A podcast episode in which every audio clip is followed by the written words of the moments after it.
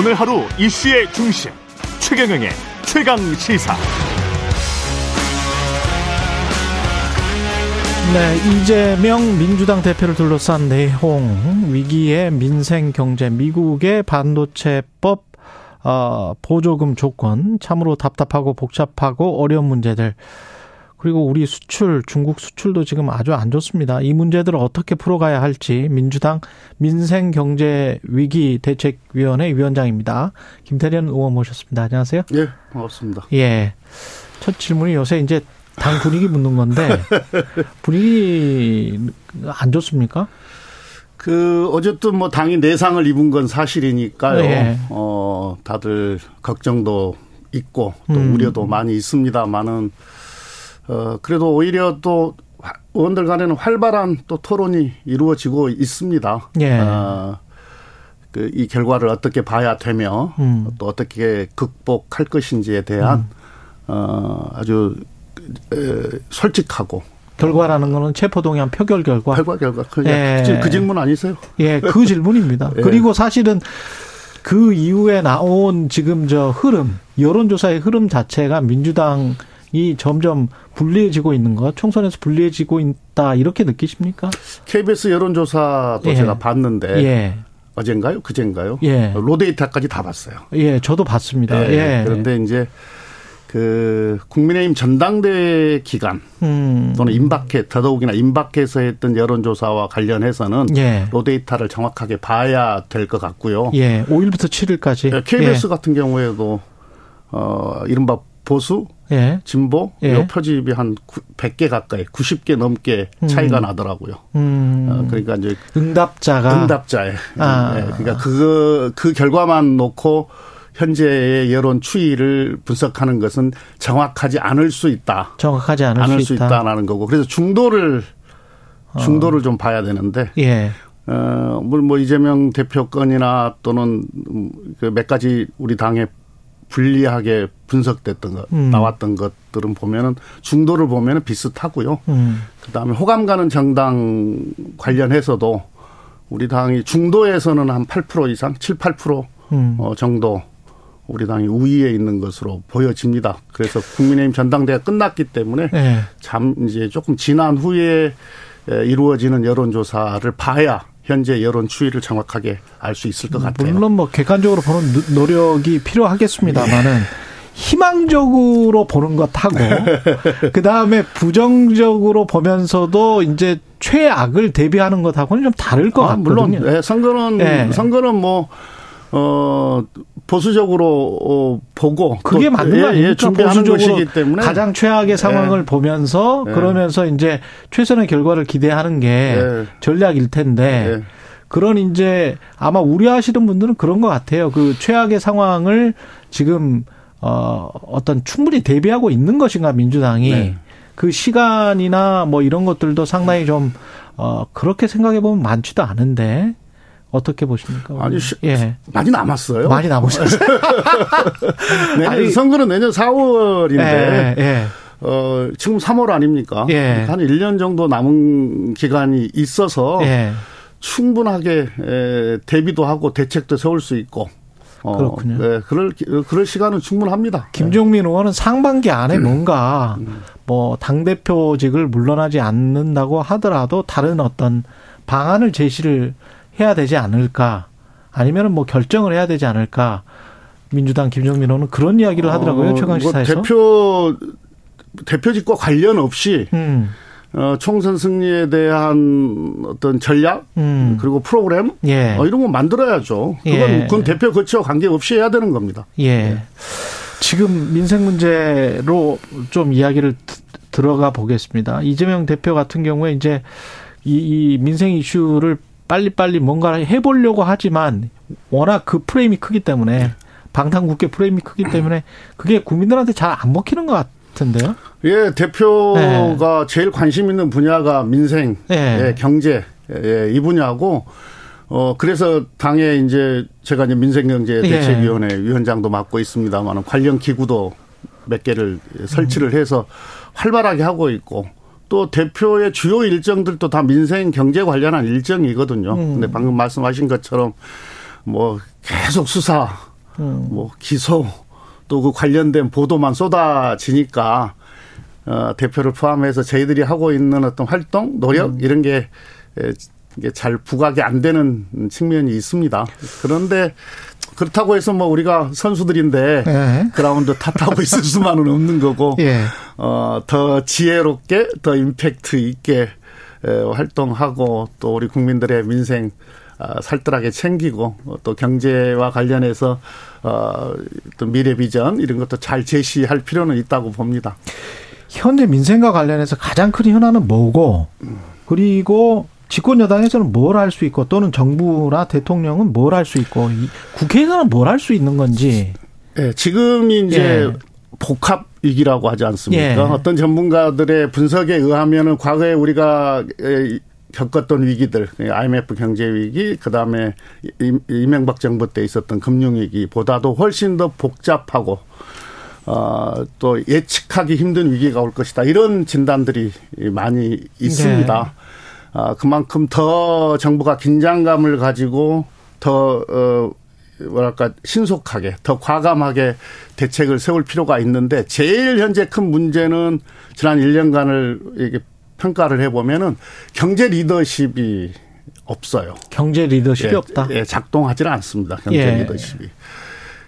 뭐 몇 가지 사례를 될 수도 있습니다만은 어, 지난번 작년에 예산 심사를 할 때 보니까 어, 지금 막 그 대통령이 막 난리를 뒤에 난리를 쳤던 반도체 네. 이 세액공제, 투자 세액공제와 음. 관련해서도 당시 우리 당은 두 자리 숫자의 세액공제를 주장을 했었거든요. 관련 법도 냈었고. 네. 그런데 대통령 그때 정부는 8% 안을 냈었어요. 아. 그 8%는 충분하다고 자기들이 강변을 했어요. 아, 이미 있으니까 R&D 공제나 이런 게 있으니까. 예, 예 8%면은 아주 충분하다. 예. 근데 나흘 만에 법 통과되고 나흘 만에 대통령이 예. 부족하다. 그러면서 또 야당 탓을 했습니다. 정부 간에도 지금 뭔가 이렇게 정부와 조율, 대통령실도 예, 조율이 소통도 안, 안, 되고 야당은 원래 두 자리 숫자를 예, 주장을 했었는데 예, 조율도 안 되고 그, 런 거거든요. 음. 이런 걸로 봤을 때 그다음 뭐 많아요 그런 게뭐 김진태 발 레고랜드 예. 그 사태가 터져서 시장에서는 이미 신용 경색이 오고 있다고 아우성이고 음. 그런데 한 달간을 협의를 했거든요. 저희들이 상임위 하면서 이 문제 심각하다. 라고 이야기하니까 그때서야 뭐 부랴부랴. 경제 리더십이 제일 문제고요. 예. 이렇게 위기 때는 이제 제일 어려운 사람들 또는 어려운 기업들이 아프게 오지 않습니까? 그렇죠. 더, 더 아프잖아요. 예. 그래서 이, 그, 이 중소기업들, 이게 생, 살아날 수 있는 중소기업들 음. 챙기는 문제, 그 다음에 어, 소상공인 자영업자들 그다음에 취약계층들, 금융 음. 취약계층까지 포함해서 이거 어떻게 잘 해야 될 것이냐. 이게 재정 전략 잘 세워야 됩니다. 이건 재정 전략으로밖에 해결이 안 되는 그렇죠. 거니까요. 네. 그 다음에 이제 또 하나는 미래 먹거리와 관련해서 첨단 전략 산업과 관련해서 어떻게 투자를 해서 육성할 것이냐. 이건 리스크가 크기 때문에 정부가 선도해서 투자하고 이끌어가지 않으면 안 되는 거거든요. 음. 그 다음에 지금 이제 지난 정부 때, 지난 정부 기간 동안에 아주 활성화 시켜놨던 벤처 투자. 지금 많이 축소가 됐어요. 지금 벤처 기업들이 투자 자금이 없어가지고 아주 아우성입니다. 이 벤처, 예. 벤처 투자와 관련해서 시장에 금융이 돌아갈 수 있도록 정부가 예산도 이렇게 지원 예산도 늘려주고 음. 이끌어가는 거 이게 필요한 건데 지금 재정 전략과 관련해서 취약계층 보호하는 문제랄지 어떤 미래 산업 첨단 미래 산업 육성하는 문제 그다음에 벤처 투자 이 다 지금 잘 작동이 되지 않고 있습니다.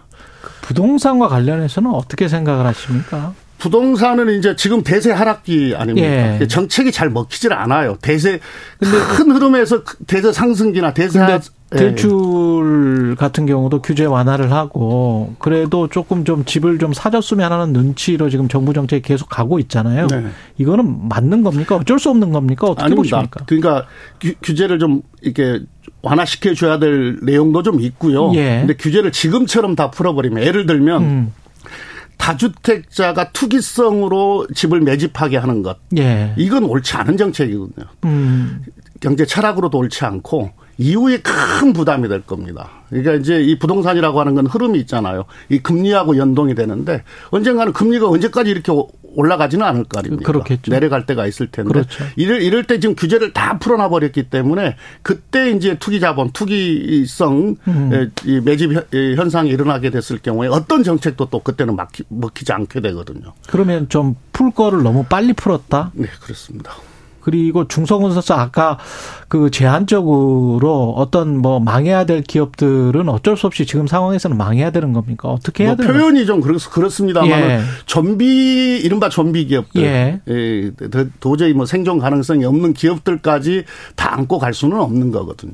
그런 네. 근데 이제 정부 입장에서는 민주당도 정부를 어 집권 여당이었을 때는 비슷한 입장이었을 것 같은데 이게 이제 기업이 일부 기업들이 도산하고 그러면은 또 부담으로 정치적 부담으로 다가오니까 그거를 지금 못 끊어주고 있는 것 같다는 그런 생각이 좀 들기는 하거든요. 지금은 정부도 지금은 무대책이죠. 지금은 지금은 네, 네. 금리도 그냥 계속 이렇게 hold 시켜버리고 네, 무대책이죠. 대책 없잖아요. 그러니까 나중에 네. 한꺼번에 이게 어떤 자충수가 돼서 굉장히 힘들어져서 물가는 계속 높은데 미국이랑 그 금리 차가 너무 커져가지고 어쩔 수 없이 힘든 상황에서 더 힘든 상황에서 금리를 인상해야 될 어떤 우려 같은 건 없을까요? 있죠.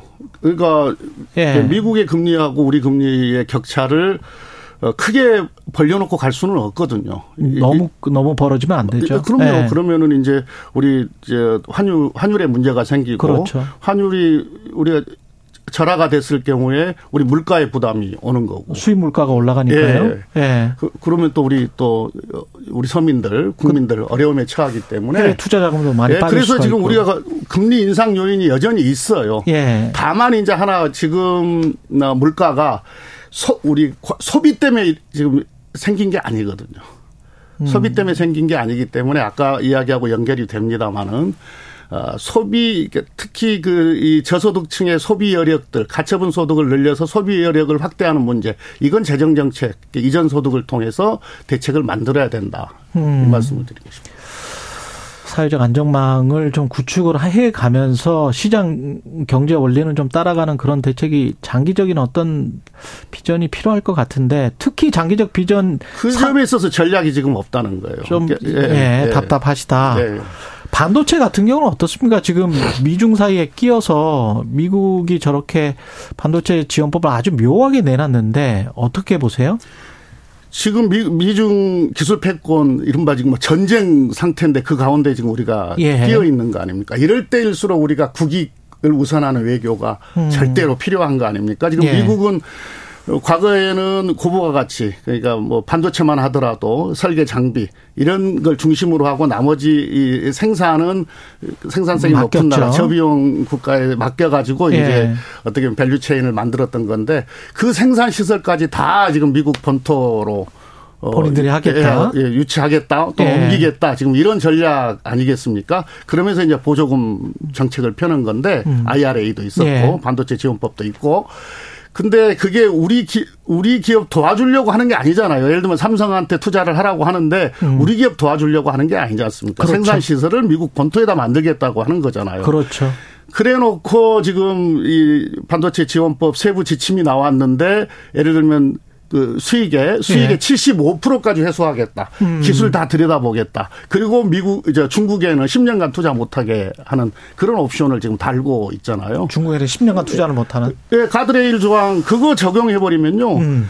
지금 우리가 중국에서 생산하고 있는 삼성이든 SK든 공히 뭐 디램이 됐든 낸드 플래시가 됐든 한 40% 정도 중국에서 생산하고 있고 그 또 수출도 40% 이상 중국에다 중국에서 이루어지고 있는데 예. 그래서 거기서 이제 우리가 수익을 보고 있는 건데 지금 지어놓고 지어서 생산하고 있는 가동하고 있는 공장에 추가 투자를 못하게 됐을 경우에는 음. 그 시설들이 다 고물이 돼버리지 않습니까? 결국은 철수 중국에서 철수하라고 하는 이야기인데 음.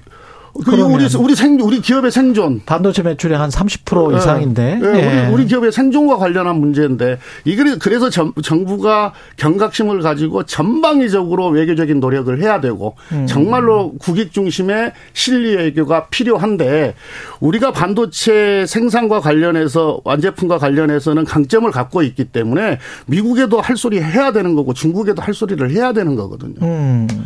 근데 지금 정부는 할 소리를 아, 못 하고 있다. 그럼요. 예. 알겠습니다. 여기까지 듣겠습니다. 15분이 금방 가네요. 다른 질문들이 많았는데, 예. 예. 다 못하겠습니다. 다음에 또 와주십시오. 예. 예. 오겠습니다. 더불어민주당 김태년 의원이었습니다. 고맙습니다. 예. 감사합니다. 예.